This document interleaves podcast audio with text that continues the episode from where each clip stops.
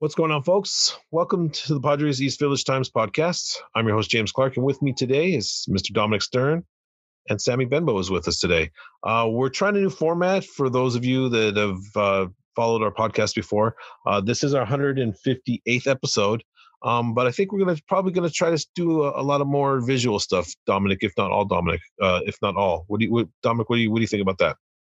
Yeah, so I mean, we kind of had an untapped market that we weren't taking advantage of. It's YouTube. There's a lot of other shows that talk about the Padres that are on YouTube that are doing really well. And we felt like we yep. needed to get more into that uh, because we certainly have a large following on Twitter. Uh, we know a lot of people are following our podcast on Spotify. A lot of people are subscribed to us on Apple Podcasts, but uh, have never put our podcast on YouTube before. Uh, it's definitely something I've been interested in. And I'm finally, uh, I'm really happy that we're fully going in on this. Yeah, definitely. And as always, we're going to try to be more regimented with these. We've been making that promise for a while. I know, folks. Um, yeah. But we brought a new guest in, our new co-host, if you will. Uh, Sammy Benbow is with us. Uh, Sammy will kind of help rejuvenate the podcast. Uh, he's a former college baseball player at Lewis and Clark College. Uh, a lot of knowledge about the game, a lot of knowledge about the sport, a lot of knowledge about the Padres. He's uh, written stuff for East Village Times. So, what's going on, Sammy? Introduce yourself. Uh, tell us a little bit about yourself and, and uh, explain what you're doing here on our podcast. Yeah, no problem. Hey guys, nice to join you guys. I'm I'm glad I can start doing this with you guys on a little bit more of a regular basis. I know, you know, I've been friends with Dominic since we were younger in high school, and we, we talked awesome. about the Padres a lot together, and that was kind of like a passion that the two of us had. But yeah, like you mentioned, I grew up in San Diego, diehard Padres fan.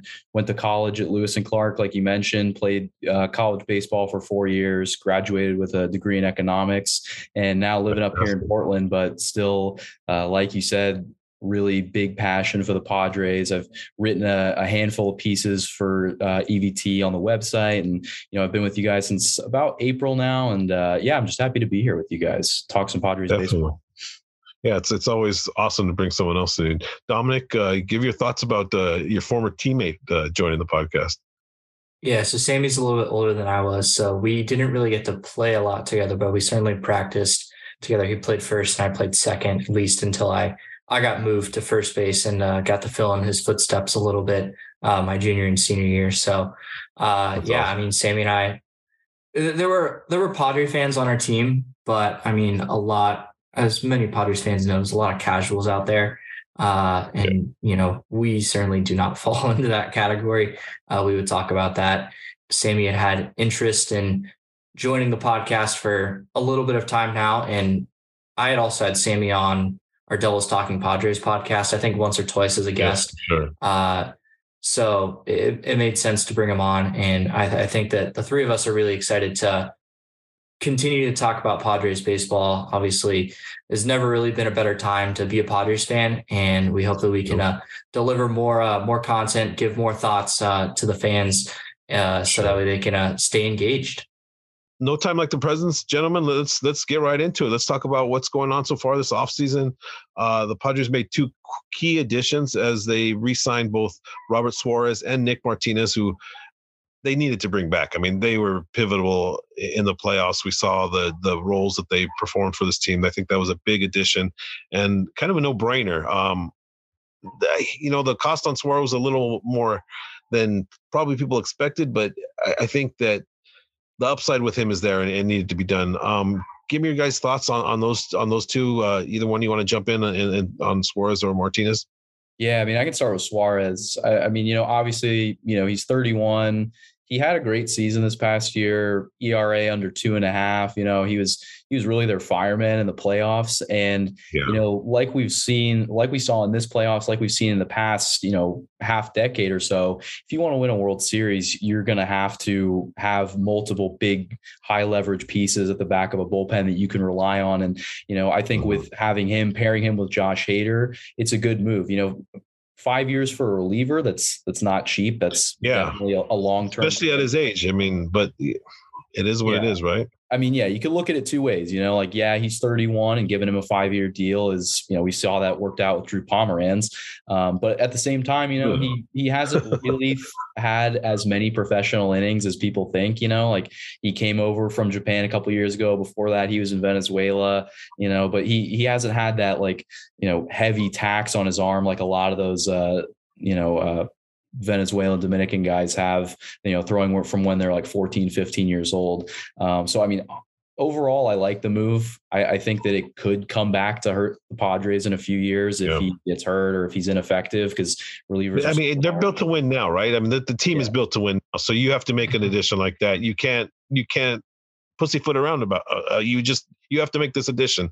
Uh, he would have been signed by someone else. Someone else would have given him that kind of money, if not more, when it, when it got down to it. So it had to be done. Uh, Dominic, give me your thoughts on, on the Martinez signing. What, what what do you give on that? Do you think that Martinez will be a key member of uh, the rotation? Yeah, I mean, he's currently slots in as that number four guy, and there are guys available both on the trade market and on the free agent market that could push Martinez to the five spot, which is where he began the 2022 season. And Martinez was arguably the second most important pitcher on the Padres pitching staff this year, only behind Yu Darvish, who was just that consistent six plus innings, uh, you know, two, three runs, depending on the night kind of guy. Martinez, he did whatever the Padres needed of him. He made it abundantly clear that he wants to be a starting pitcher, but he was going to do what the team needed to do to win. And now he gets rewarded with more money and he gets to go back to the rotation. And he was never a guy that had like short outings in terms of pitches. He always worked high up in pitch count. There was starts where he got hit around a little bit. So hopefully he can find ways, especially now at the full off season, to be able to work with Ruben Niebla to yes. really establish pitches that when he's starting and he's not going to go like that full 110% as the reliever that we saw, where he can get outs more efficiently, I think that's mm-hmm. going to help him out a lot.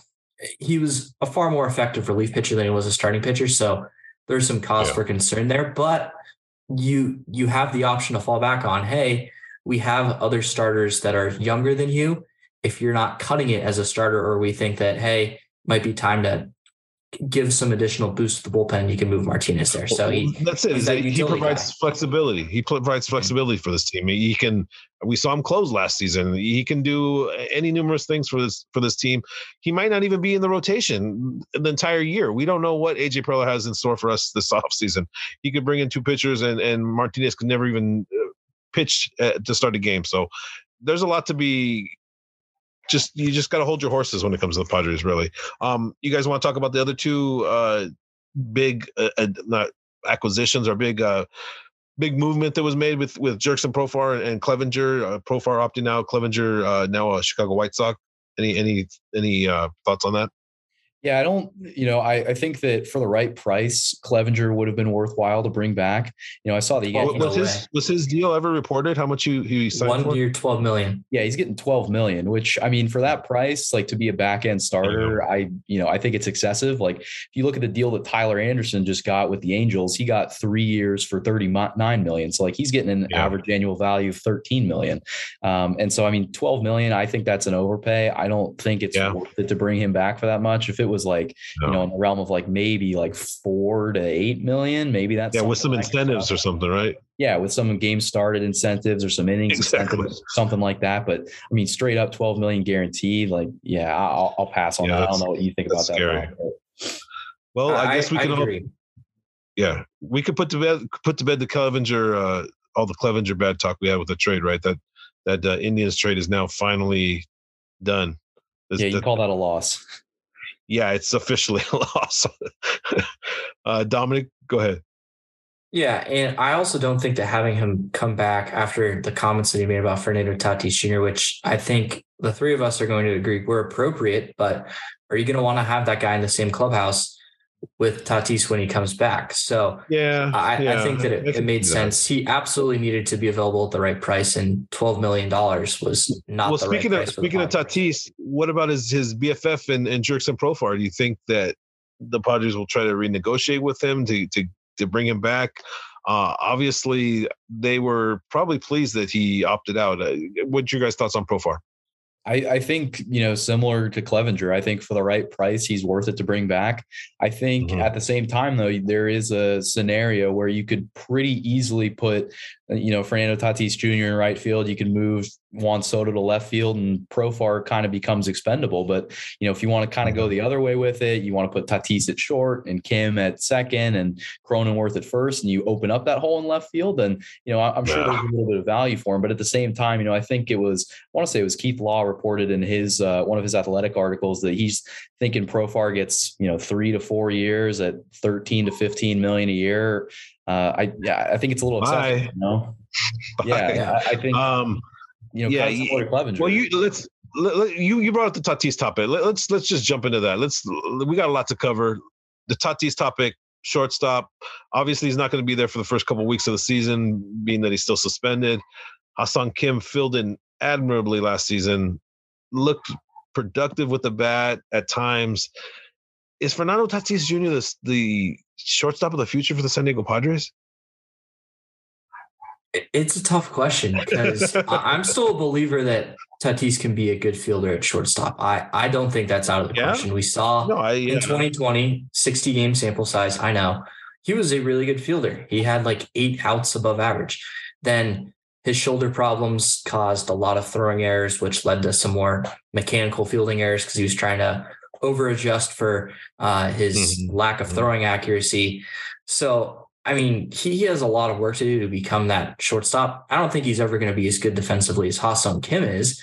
Uh, also, I mean, it's just hard to be that yeah. big and play good shortstop. So I don't know, that, that, but that has a lot to do with it. He lost all of his leverage for being solely yeah, that shortstop, like he like he made it abundantly clear in the 2021 season at the end when everything unraveled. He said, I- am shortstop."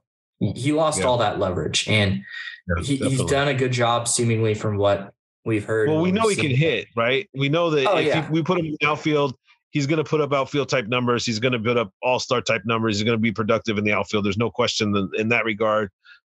Maybe he gets less wear and tear. I mean, there's there's positives to it then you hear Xander Ro- uh, Bogaerts rumors this week coming out that the Padres like him, whatever that means. Uh, obviously, kicking the tires on him. Uh, I don't know, Sammy. Way, way on the Tati situation. Where, where, do you what do you feel about the Tati situation, and, and, and how impressive was Ha-Seong Kim to you? Are, are you a Kim believer? I know there's still some out there that are they're skeptic about his abilities. Yeah, no, I, am definitely a believer in Ha-Seong Kim. I mean, if you go by baseball reference war, he was a five war shortstop this year. Like that's those yeah. don't just grow on trees, yeah. you know, and yeah. like he is going to be a perennial gold glove contender. I think, you know, I think ar- arguably should have won it this year, even though the, the awards are a little flawed, but you know, that's a discussion for another day. Um, but a little, uh, yeah, just a little bit. I mean, I mean, like Dom was saying, like Tatis really lost any leverage he could have had after this disaster of a season that he had, you know? And like, I don't know about you guys, but for me personally, like, I'm a little concerned with his longevity if you put him at shortstop for 100, 150 games. Like, I want to see yeah. him play 140 yeah. games in a season, you know? Like, yeah. who knows how he can come back from wrist surgery, shoulder surgery? You know, I mean, we saw what that shoulder surgery did to Cody Bellinger. You know, he got non tendered a couple weeks ago. So, I mean, that's kind of more I'm concerned about about. I am totally okay. So, what are we expecting to see from Tatis this year? Are you guys expecting full on uh, the the slugger that we've all seen and, and known and love? Uh, do you think the PED thing is just a just a blimp on the radar, just kind of an asterisk type thing, not not necessarily like a Barry Bonds situation where it made him who he is as far as a power hitter and productive player? Uh, what, what are we expecting to see from Fernando Tatis Jr. this year? The PED issue was not play related. It was I, I believe him when he says it was a mistake. Uh, it's a really bad mistake, but I, am not concerned about that affecting him. Like he's going to hear it from the fans. He already did hear from the fans because fans love to hate. But I mean, I think that it's going to be hard to expect him to put up the same power numbers and the same like hitting numbers given the fact that he has to worry about getting healthy over the offseason. Like at some point, I mean, it's going to impact him. At some point, it, it yeah, is. Yeah. But I mean, he, I hit, mean, he hit moonshots. He didn't hit fence scrapers that just barely oh, got no. out. I mean, so if he's not juiced, I mean, I, I don't know. I don't know. Hand eye coordination, people are make a point about how that plays I don't in, buy it. and I that that's always been something that's kind of weird to me as far as PD's uh, uh, improve hand-eye coordination. I guess there's studies that have gone out and can prove that. I, I don't know. Uh, the three of us have played the game. Hand-eye coordination is is just it's just innate. You just have it or you don't, and you can develop better timing and better reflexes, but some people are just quick, and that's just it. I I don't know. Uh, You could see it in a four-year-old kid on the play yard on the play yard sometimes. Uh, it's just what it is. Uh, Sammy, weigh in on, on the topic, if you will. Yeah, I mean, like his dad played the major leagues too. You know, I don't think this is something where it just kind of comes out of nowhere. Yes. Like I, I do think he, he's born uh, with, with some sort of ability. You know, I Mm-hmm. I don't think that he ever played a game under steroids. I you know I I don't think that that's what this is. I think that you know the 2019 season, 2020 season, 2021 season. I think those. Yeah, all- they were still tested then. Exactly. Yeah, I mean, I think this all happened over the span of a few months in 2022. I mean, Yeah, at the same time, bad though, I- at the same time, though, I do think you got to temper expectations for him a little bit in 2023. You know, he hit over 40 home runs in 2021. I, I think it would be a miracle if he hits that many in 2023. Now, would I be surprised if he does it? No, because he's, you know, he's. do you think that's just because of games played, or do you think that's just the power will be decreased slightly? I Both. think it might be a little bit of both. You know, I don't know if he's going to play because I think he's eligible for like 140 games. If they can get 120 out of him, I think you got to consider that a win. Um, Yeah. But I, I think Yeah. it, it's going to be a little bit of a learning curve not having played at the highest level of baseball since September of 2021. You know, so For I sure. think that he can come back and be like a four or five, six win player, and it wouldn't surprise me if he's an MVP candidate next year. But I, I think we got to rein it in a little and not expect him to be that MVP. Yeah. Any thoughts on the on the Xander Bogaerts rumors, or do you think that's just the Padres being the Padres? I, I mean, something that I've noticed with AJ Preller is it seems like he's interested or he likes pretty much every good player. You know, like Yeah. we, we've Yeah. heard of him being in on on Trey Turner. He loves Shohei Ohtani. He loves Josh Yeah. Hader. He loves Juan Soto. Um, Yeah. I think more so than not, it's probably just them driving the price up for you know someone like the Dodgers or other interested teams. Definitely. Um, Definitely. I, I don't, I, I, you know, personally, I think if you're going to allocate those resources, throw them at a pitcher. You know, you, you've got a pretty Yeah, that that's the smarter move. Lineup. Or, you know, Yeah. try and fill in some holes around the other side of the roster. I don't know, Dom, what do you think? Yeah, I mean, there is an opening at the designated hitter spot, and I don't know how much uh, American League East pod uh, baseball Padres fans watch, just because it starts earlier. You don't have to worry about the American League anywhere near as much as a National League fan. Xander Bogaerts is an incredible hitter. He is an awful fielder. If that dude touches anywhere on this Padres infield with Ha-Seong Kim, Jake Cronenworth, even Fernando Tatis Really? Jr., and of course Manny Machado, that, that that would be a mistake that the Padres would be making. However, I, I think if you bring him in to be the DH, Yeah, but That's not a horrible idea. numbers? I mean, to He me, that's like putting yeah. Cronenworth at first base. That's that's you're you want someone who's productive. I mean, certain positions, third and first, you need someone who drives and runs. Traditionally, you want someone who drives and runs. You want someone who slugs. Yeah, Having- Xander Bogaerts is a career 117 OPS plus hitter, hit 307 this past year with a 456 Yeah. slug. Like His- he's a his power went fantastic hitter. Yeah, I mean, he's a good average hitter, but I I, I don't know. Um, and then you have to factor in that he declined uh, three years, sixty million, I believe, right? Same thing that they got that Abreu signed for. Uh, Bogaerts declined, so he's Yeah. probably going to want a hundred million dollar contract. Eh, Is that really the way you want to allocate funds for this team? Is that especially when you factor in that you want to sign Juan Soto long term? Sure. You got to sign Snell, Snell, and and Darvish who are free agents at the end of the year. There, there's there's issues with this team money wise that are going to come to head uh, uh, soon. You're paying Eric Hosmer thirteen million dollars to not play for your team. That that an extra thirteen million dollars would go a long way for this team right now when you really think about it. I mean, Yeah. Yeah. that's a sad yeah. situation. I should have gone gone gone down that road. Um, let's talk about first base though. Obviously, Hosmer left a huge hole. Uh, Jose Abreu, I, I, who I just mentioned, signed uh, with the Astros uh, for three years, sixty million. You don't blame the guy going to Texas, taking tax-free money, playing for the World Series title type team, a dynasty, if you will, uh, in the American League, a league that he's familiar with. So, you know, and and then you don't blame the Padres because that third year and at twenty million dollars a year is is is hefty. I, I love what Abreu brings to this could bring to this team, but it, I, don't know. Where do you think they go first base? There's there's names out there. I tweeted something earlier. There, there's a bunch of unknown commodities out there, players who could break out or or have huge years this coming season, or they could just completely be out of the game of baseball. They're that it's that kind of polarity in, in who's available. Um, give me your guys' thoughts. Anybody off the top of the head that, that you would like uh, for this team to bring in at first base? I think the market definitely shrunk a lot with Abreu being taken off the market. Like there's not really one name that kind of like sticks out to me that like is a big target. I think again, mm-hmm. like for a reasonable salary, and I wrote about this a little bit a couple months ago. Um, bringing back Brandon Drury on you know a two year yeah. deal for somewhere around the neighborhood of 10 to 20 million total. I think that's a great idea. You know, I, I think he's going to be cheaper than Josh Bell, who's another option. You know, you can put him at first base most days. Yeah. You know, you can DH him, you can platoon him with somebody.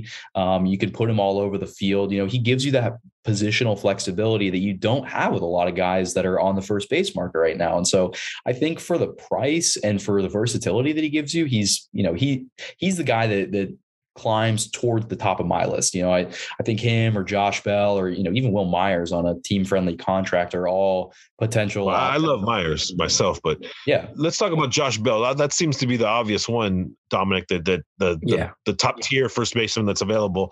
We got a little taste of him here in San Diego.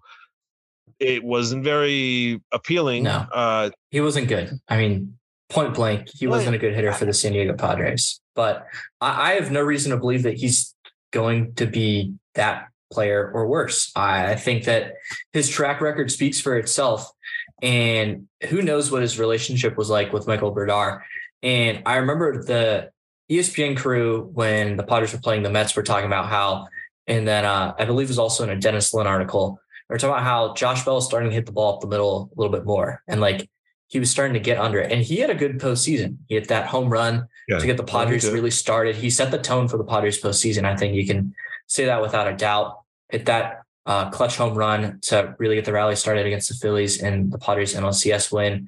Had that double that if if you're he, if you're Bell, did the did your postseason the fact that you sat on the bench a couple games did that kind of sour you on the Padres and their their admiration towards you? Do you, do you, does that make you kind of hesitant to come here and, and want to play for a team that you weren't even penciled out there? You weren't even put out there as a starting first baseman in each of the postseason games. Drury played, Myers played. Is that weighing on you if you're Josh Bell? I feel like it's it's a similar situation to Nick Martinez, right? You know, like he has been very vocal about how he wants to be a starter. He thinks he's a starter. He wants to be that guy in the rotation. And, you know, he made like what, 10, 12 starts this year, I want to say. And he was mm-hmm. somewhat effective, but he, you know, as we were talking about earlier, he was really effective out of the bullpen, but he, you know, kind of, you know, he, he did it with a smile, but he yeah. wants to start. And the Padres rewarded him. They said, here, you know, we have an opening in our rotation. You can have it. I think it's kind of similar with Josh Bell. You know, I, I, think it is, I think it's similar. Like you had Brandon Drury, you had Wil Myers, you know, you kind of had that trio rotating in and out of first base and DH. And like you could mm-hmm. definitely entice him to come back and be like, hey, like you know, this spot is yours for the taking if you want it. And, you know, you throw in, I, I think he will be more expensive than Drury. I think he's going to want yeah. a little bit longer of a deal and a little bit more. What do you think? Uh, what do you think it's going to take for Bell? 14, 15, 16 million for three, four, five years, something like that? Yeah, I, mean, I was, we'll, I was thinking a good deal for the Padres would be like three years and 40 million. I'm seeing a lot of projections that are like somewhat around there, maybe a little yeah. more expensive. I would, I would be comfortable giving him some more money than that too. Yeah, like if, you want to go like three for like 45 or something to have him be the first baseman, I mean, he's got an 810 career OPS plus, you know, or uh, 810 yeah, career OPS, yeah. 120 OPS plus. Like he's a solid. So, so roughly a 40 million. God, when it, I, am sorry, I just keep thinking about three years and 39 million that the Padres are paying for Hosmer for the next three years. Yeah. I, yeah. I can't get that out of my mind because that's essentially what it's going to cost to give or take to bring back Bell. And uh, it's We warned you. There, we warned you. I warned you not to yes, sign him. Did. You signed him. it's so I funny looking you. back and like I'm FaceTiming my buddies, like we got Eric Hosmer, and now it's like we traded Eric Hosmer. So uh, that that is of course uh, hindsight uh, was. was it, it's hindsight. It's part of the game. It's it's why we yeah. love the game. It's why we love life. It's full of these ups and downs.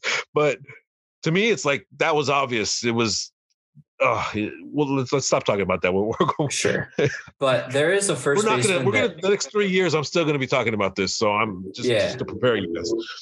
Um, James, move on. Uh, yeah. There's a first baseman that's available that I think the Padres should really stay away from. It's Yuli Gurriel. Uh, his uh, yeah. he was filled in by uh, by Jose Abreu.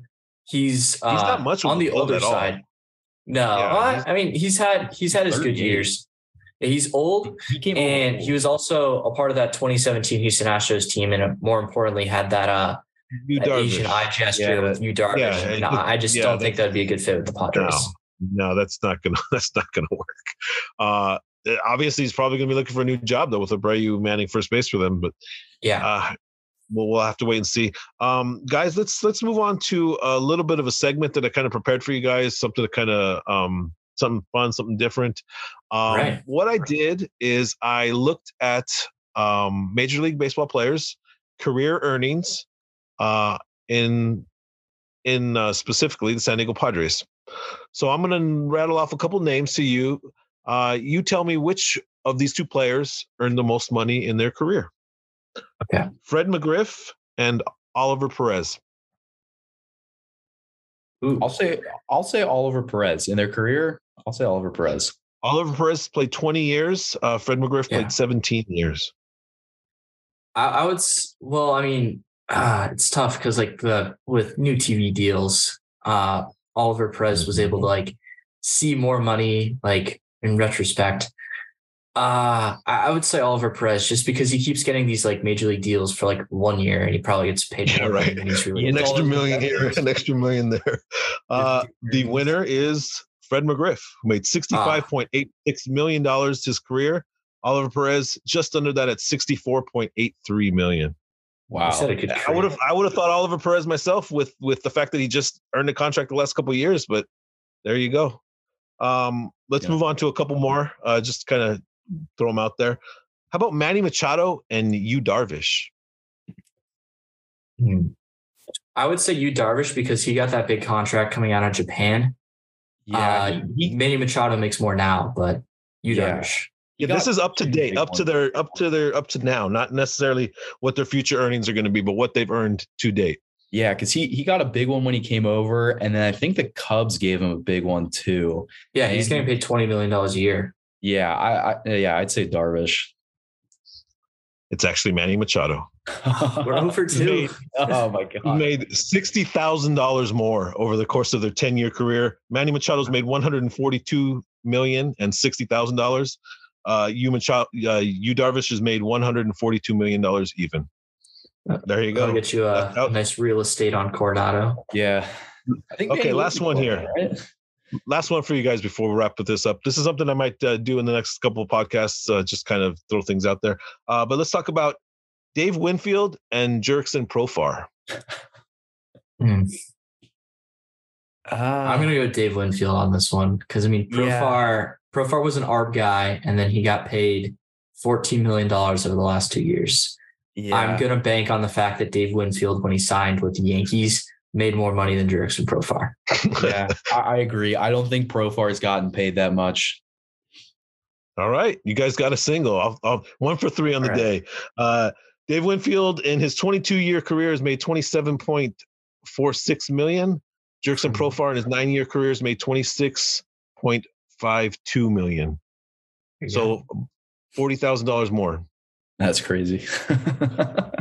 it's interesting. I don't know. I'd uh, salaries have always fascinated me. The fact that Randy Jones has made seven hundred fifty thousand dollars his whole career, and and the league minimum is over that now. That's always fascinated me. Um, I don't know. Uh, we can go. We can go back to some relevant uh, Padre news if you guys like. Anything uh, in particular you guys are thinking off the top of your head? Um, what's the next move for this team? Yeah, I mean, just a couple small things. I, I, saw they they signed Julio Teheran to a minor league deal uh, that's worth up to six million if he's in the majors. I think it's interesting. Yeah. Um, I don't he wasn't in the majors last year. I think he threw mm-hmm. like one game for the Tigers in 2021, if I remember correctly. Um, mm-hmm. I, I, mean, I don't know. I don't think it's more than anything more than a depth move. Like he could be that guy that kind of just hangs out out in El Paso, and if you need a spot starter, he can come up for yeah minor league depth kind but, of thing. Yeah. I mean, yeah, he's, he he sits in like the high 80s. Like his prime is past him. He's got a lot of innings on his career. Like hasn't been effective in a couple years. I, I, think it's a it's a yeah. good depth signing, but you know, if he's in your major league rotation, if he's your fifth guy in April, then I think that's probably a, an issue. Yeah. Wow, I didn't realize how much of a workhorse he was. I mean, he had no less than 170 innings in each season from 2013 to 2019. Yeah, I mean, he's got a good slider. So, I mean, there's probably something that uh, Nia Blasson liked and was like, hey, you know, or someone in the front office was like, hey, mm-hmm. we're taking a shot. Like, the worst this guy could do is he's on a minor league deal all year. Maybe he comes up and yeah. makes a starter too. Uh, so I mean, it, you you can't fault the Padres for making this move. No, they, yeah. it's it's about filling in depth and, and providing depth for this team uh, deep into the season. Um, at this point, I would think that they're going to address the the DH, first base, corner outfield roles. I, I would think they would make a a small signing somewhere, somebody like a Dominic Smith for a, a year and four million or yeah, something like that. I, I, I don't know. I, I just have a feeling they're going to have to address that sooner than later. They don't want to end up just picking up who's over, whoever's left over. They want to actually get someone that they want, and I think he he makes he makes sense in some regards. Uh, mostly because because uh, AJ Preller liked him and and he has a tendency to go back to players that he likes. Yeah, I, I mean, I think it's I think it's definitely something to consider. Um, I just don't want the you know to feel that 2021 trade deadline where all the moves start happening and Preller's yeah. trying to do something and he just keeps coming up empty and then you know he winds yeah. up with Daniel Hudson or something like that. I don't think that's going to be the case. I think he's kind of learned his lesson, but you know, like we've been seeing, like with, with this Abreu deal, you know, with Clevinger getting his money, like the market's expensive right now, you know, like mm-hmm. 20 million mm-hmm. a year for a, an aging first baseman for three years. I mean, that's a pretty big commitment. Like, I don't it is, it is. think about what, you know, some guys like Kodai Senga, another guy the Padres are targeting, which we can get. Yeah, we haven't even talked about him. Let's let's talk about him for sure. Yeah, ahead. I mean, I, I think that he's intriguing to the Padres because he doesn't come with that qualifying offer attached. Mm-hmm. Um, and so, you know, he's unrestricted. He can sign with anybody. Um, he, I don't believe he had a posting fee. Um, and so, no, I think it's straight up, like straight up free agent type of deal. Yeah. And, and, so I think he's worth it at the right price. You know, he's got a triple digit fastball. I think he throws like a, a fork ball. That's like his best. Like, yeah. Yeah. splitter. Um, I think he's a good investment at, you know, four or five years worth 15 million to 17 million annually. I mm-hmm. worry that the Padres will get outbid for his services by someone who's a little more desperate. You know, I could see yeah. the Mets throwing him a hundred million over five, four or five years or something like that. I don't know. I'm curious to hear what you guys think too. Uh, to me, I think it's going to be some wild card team like the Diamondbacks or somebody that's going to come out of the out of the left field and just give him a hundred million dollar contract, and that's what scares me. Um, I, don't know if he wants to necessarily pitch with Darvish, if that would benefit him or kind of put him in Darvish's shadow. I, I, you have to kind of look into his mentality and what he thinks and what he wants. I know that they have admiration for each other, and he was his idol growing up, or this and that, but it's different when you're kind of competing every day alongside him.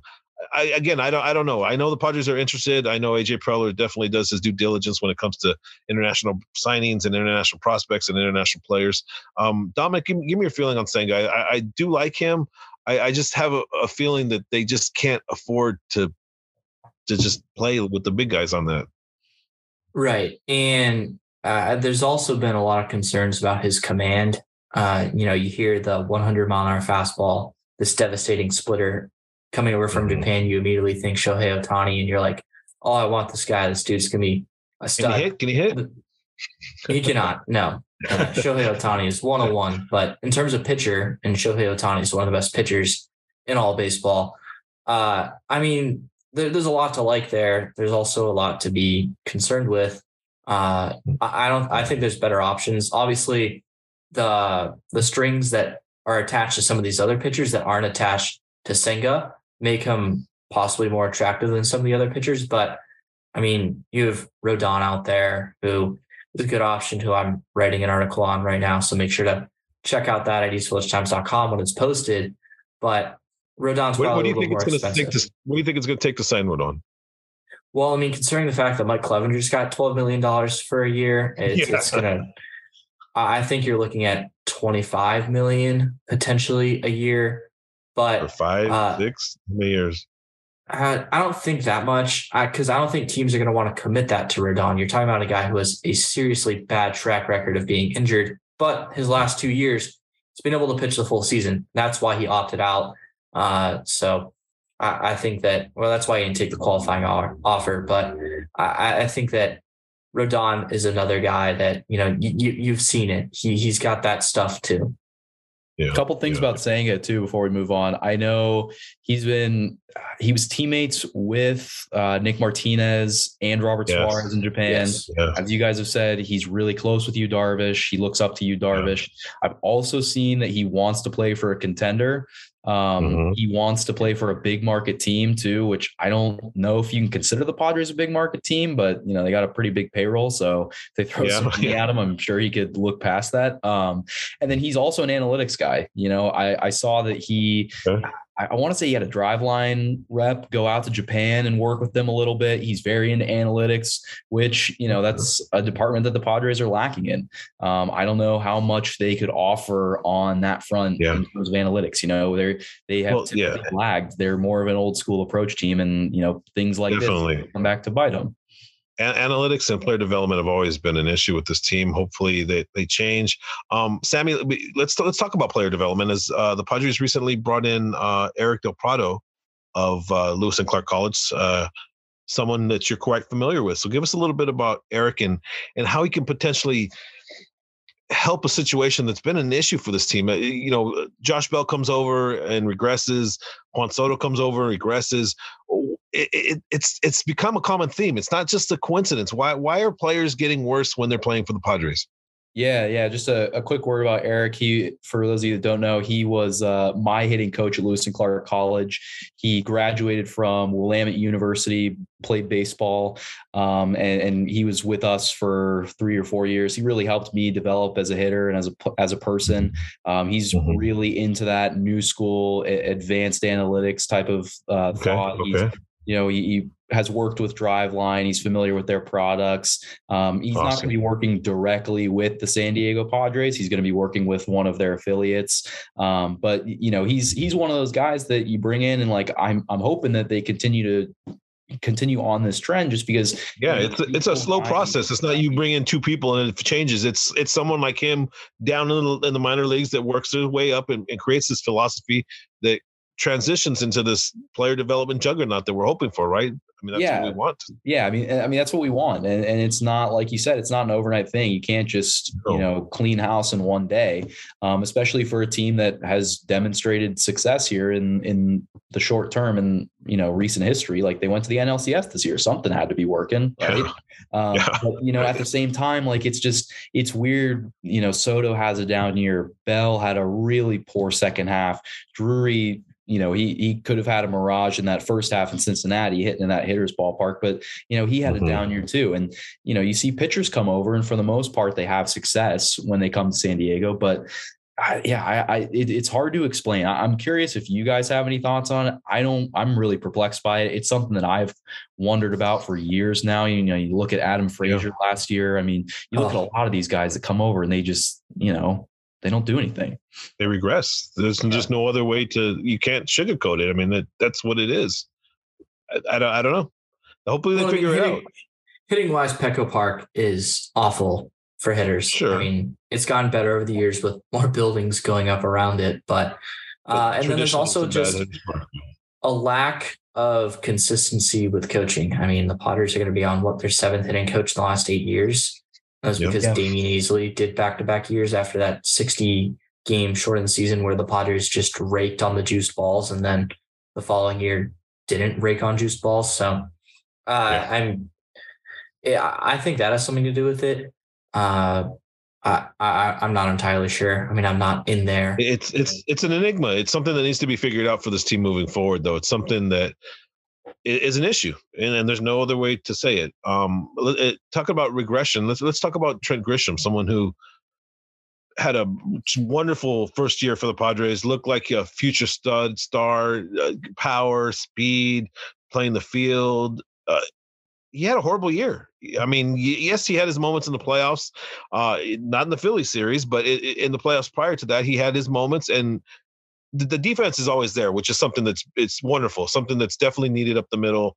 A quality defender like that is is definitely worth value, but you can't have a hitter hitting uh, in, on and around the 200 mark. You can't have a guy s- squaring the bunt with two strikes on him. And I'm not just talking about the the the, the last game of the season. I'm, that's something that he did a few times. That that just that's mentally that something's going on. Like what what's going on? Yeah, uh, I mean, you see it right. Like, like it's still there in in flashes. Like he's still that player. Yeah. Like, you know, he hit the home run off of Scherzer, he hit the home run off of DeGrom. And he's still 25, 26. I mean, he's young. Yeah, he's, he's I think he's 26, I want to say. He might have just turned 26, but like, mm-hmm. yeah, the, the two strike bunting is kind of what stands out to me. That that's clearly something that's beyond physical. That's more so yeah, that's it, I, I don't think I can hit with two strikes, so I'm going to try to bunt against the shift. You know, it's just like it doesn't make sense. But you know, like you said, like he's a two-time Gold Glove Award winner. Like he is a great center fielder. Like he is an undeniably solid center fielder. If he could hit 230, 240, hit like 20 to 25 home runs and steal a then that's a productive player. Yeah. yeah. out of the eight or nine hole, like, yeah, you're not asking him to lead off. You're asking him to be your nine hitter. And if you can just get yeah a little bit more production, but I mean, 180, that that's not going to cut it. No, no, no. And I, I think that people forgot the kind of trajectory that he was on in 2021, got hurt and was a mess in 2021 in the latter half of the season. And then he was on a good trajectory in the second half of the 2022 season. Like he was a well above average hitter uh, from June until through August. And he had like one of the worst months of all time. And that's what kind of made his postseason turnaround so remarkable. And I, I agree with what Sammy said. The it, it's all still there. Elite fielder, yeah. hitter with some pop, very patient. He he's got some holes in his swing, no doubt. Uh, it's yeah. he. It seems like he's not hunting for the fastballs, which is my like. Yes, that, we didn't mention the we didn't mention this called strike right down the middle, whether it's a, a slider, whether it's a fat. Yeah. I mean, uh, he just looked lost at the plate. I mean, he's swinging at stuff that's bouncing in the dirt and then taking a fastball right down the middle, and it's like, wait, what? What? This is stuff that right. kids like. This is.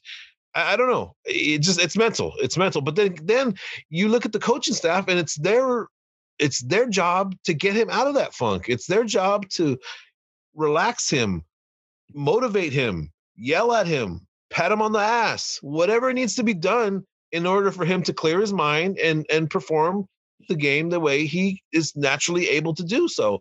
And that's always been an issue with this team and needs to be fixed. It, it really does. It needs to be fixed. It needs to be addressed. And they're getting better, but Uh, obviously the offense was a, was an issue last season.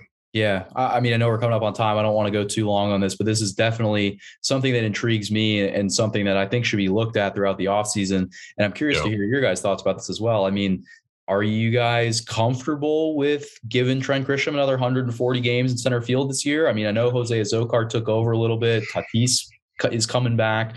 Would you rather trade him and try and get some young, somewhat controllable yeah. starting pitching. I mean, I don't think his value is that high, but there's so no. many different things you can do with him. I'm curious what you guys want to do with him. Dominic, you want to go first? He should be the Padres center fielder next year. I think that he needs to have like he shouldn't really be starting against lefties. I think you have Azocar for that. And I think that mm-hmm. you can uh, better his production against righties if he's not starting as much against lefties, more off days, you know, more more fresh on the legs. I, I think that people really underestimate the the wear that is the MLB season. And if you can get him some more days off, start Azocar as that fourth outfielder, starting him against lefties every once in a while against righties to fill in for whoever. I, I think he should be the center fielder. He's that good defensively and he has upside offensively. Uh, and it, I said it with Josh Bell earlier. Who knows what his relationship was like with Michael Brdar? maybe he hated the dude, but he loved Flaherty. And that's presumably who the Padres hitting coach is. Yeah. Yeah. Maybe maybe that works. it's Or always maybe, he, maybe he loved Brdar and hated Flaherty. It, it could Yeah. go the other way. So uh we we don't fully Well- know that situation. I would I would be comfortable with him in center though. I think the most important thing in leaving him at center field is the fact that he doesn't make a lot of money. And this team needs to save money somehow. You're getting excellent defensive production from him. You're getting offensive production here and there from him. He needs to step up. And sometimes, as a major league franchise, you need to put a player in, in that position and say, hey, you're 25, 26 years old. Put your big boy pants on. It's time to play ball. It's time to be effective and, and, and put up numbers. And it's a make or break season for him. If if he the Padres going into July and August, and he's hitting 190 and and under 300 on base percentage, and and, and just flailing out there. They're going to have to make a move, and at that time, you probably will make a move. But I think he's going to be given every opportunity to start. Uh, I, his trade interest is probably minimal at this point. I don't think anyone would give anything for him. Um, uh, it's just my feeling. Um, guys, uh, any other topics we want to hit up before we go? We didn't talk about the catching situation. Austin Nola is interesting as he's kind of entrenched in that situation right now. Luis Campusano's just sitting out there. I've seen people talk about give Campusano the DH spot. I, I don't know. What quickly? Any any thoughts on on on that? I think that's another interesting thing to to monitor the offseason too. Personally, I think I mean I'd be totally fine with rolling into next season with Austin Nola and Luis Campusano. I think that you know Nola obviously his best years are behind him. He has fresher legs though. You know he transitioned to becoming a catcher in the minor leagues. Um, I think that you know it could be something where he starts off the season as the starting catcher and then Campusano kind of comes into his own. I mean, we forget Okay. that like Campusano has spent parts of three seasons on the Padres now. He's I still think he might have rookie eligibility too. Um, right. you, you know, he just he he hasn't really gotten much run. You know, he No. he, he hasn't really gotten like The, the pitchers just don't like throwing to him, and that, I mean that's let's not beat around the bush. They there's been multiple reports from multiple pitchers they don't want to throw to him, and that as a catcher, that's like that's pretty bad. Austin Hedges is still in the league because everybody loves to throw to him, and he The can't pitchers hit. made it clear that they love throwing to Nola too. Yeah, Uh, it's Yes. going to be a fascinating Yes. situation because Nola's also not going to go out there and catch 100 Exactly. plus games. So Or he shouldn't. It- he shouldn't.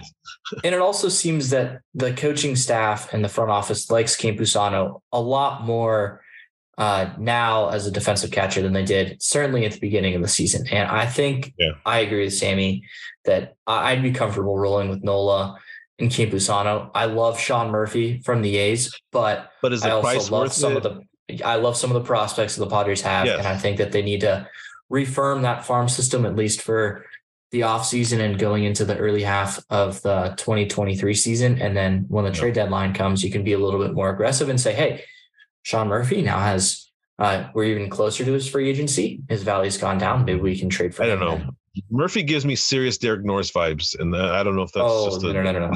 I I don't know. Sean I- I really- a gold glover, a lot of power, consistent. Yeah, I, I, I see it, but at the same time, catchers. I warned it. I warned everyone when we when we traded for Austin Nola eh, because catchers can turn into pumpkins and and and in a, just quickly, very quickly. All of a sudden, they're an all star catcher, and then, then they're turned into nothing. So it's it's you don't want to overpay for them. You really Yeah. don't. and, and I mean, like for for me too, like I'd rather see them hold on to some prospects for the time being. I mean, look, like if you want to go out and get someone for the right price, sure, but I mean, James, you mentioned it earlier with Grisham. Like, yeah, he wasn't productive last year, but he's not making a lot of money. You know, guys like Yeah. him, They have to like have Cronenworth. Cronenworth is the prime example of that. They making under a million. You got to have those guys on your roster. If you're going to throw out 30 million to a couple guys on your team, you have to do Yeah. that. I mean, Yeah, exactly. I mean, you can't just you can't give twenty million dollars a year to no, every not to everybody. on the roster, you know, and like it, it's not my money. If Peter Seidler wants to keep spending money and roll out a three hundred fifty million dollar payroll next year, then by all means, I'll sign up for that. But I mean, Well, you just you just can't do it because you don't know when your holes are going to come up in six months or, or Yeah. right before playoffs, and that's when you want to have the extra money so that you can go out and and bring in a reliever or, or a backup catcher or whatever the hell you need. Yeah, It's just eh fiscally smarter that and, way. And I think Campusano has the upside to turn into one of those guys still. You know, like I think he could turn into a guy like a Cronenworth or Grisham who produces more than what he's getting paid. You know, he's going to be getting paid Yeah. the league minimum. You know, he's not ARB eligible for a couple years. Like if you can get For some sure. productive years out of him out of the catcher's position and not have to Then, pay try to do it. a million dollars a year, yeah. Like if You got to give the opportunity for him to do it too. I mean, you just Yeah. have to. So we'll Yeah. see. This could be the year where he's given. Yeah. Um. All right, guys. Well, great show. This was a, a different format. I, I think we're uh, we're on par today, hitting on most of the topics. Um. Both of you guys are sitting here one for three on the day. Uh, with my game though, do you do you want to press that into to one more? I mean, one more, one more. You got one more for us? Yeah, I let's got one more that. for you if, if you want it. I wanna mean, I don't know. Dominic Dominic looks like he wants a pinch hitter. Sammy's Sammy's ready to hit. I don't know. I, I I say we just go for it. I say we go for it. Dominic, you game or what? Oh yeah, absolutely. All right. Last one I got for you.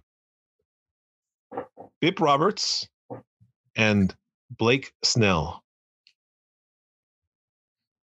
Hmm. Well, I mean, Snell signed a relatively team friendly contract back when he was in Tampa Bay. And Bip Roberts, huh? Yeah, I mean, Bip Roberts played 12 years in the major leagues. Snell has played seven years. Snell got that. Yeah, Snell. I think the deal he got was like five years, fifty million, somewhere around there. Like it wasn't like Yeah. a ton of money. I want to say he's getting like fifteen this year. He's getting a little bit more than that, I think. Or- Remember, this no, is before this year. This is this is up to last up to up through 2022. Okay, I'm gonna go Snell. I was thinking the same thing. I, I'll lean Snell.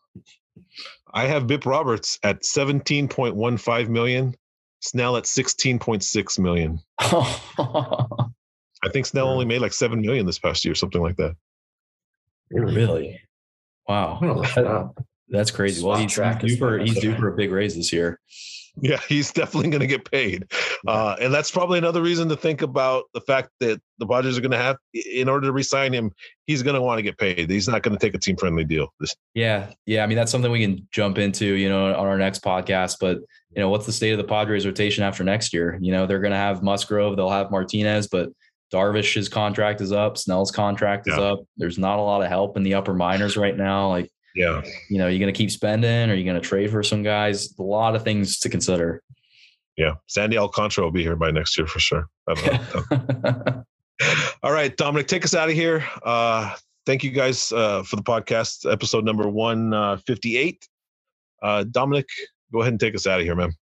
Yeah, thank you all for listening or watching this episode of the Padres East Village Times podcast.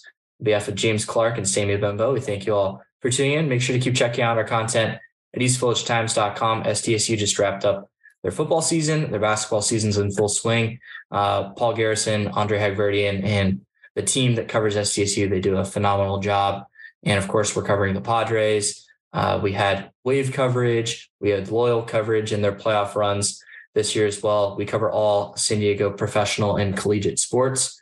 So make sure to check that out, eastvillagetimes.com. I would plug our Twitter, but Twitter's probably going to die soon. So not worth my breath. Thank you all for tuning in, and we hope that you have a good rest of your day.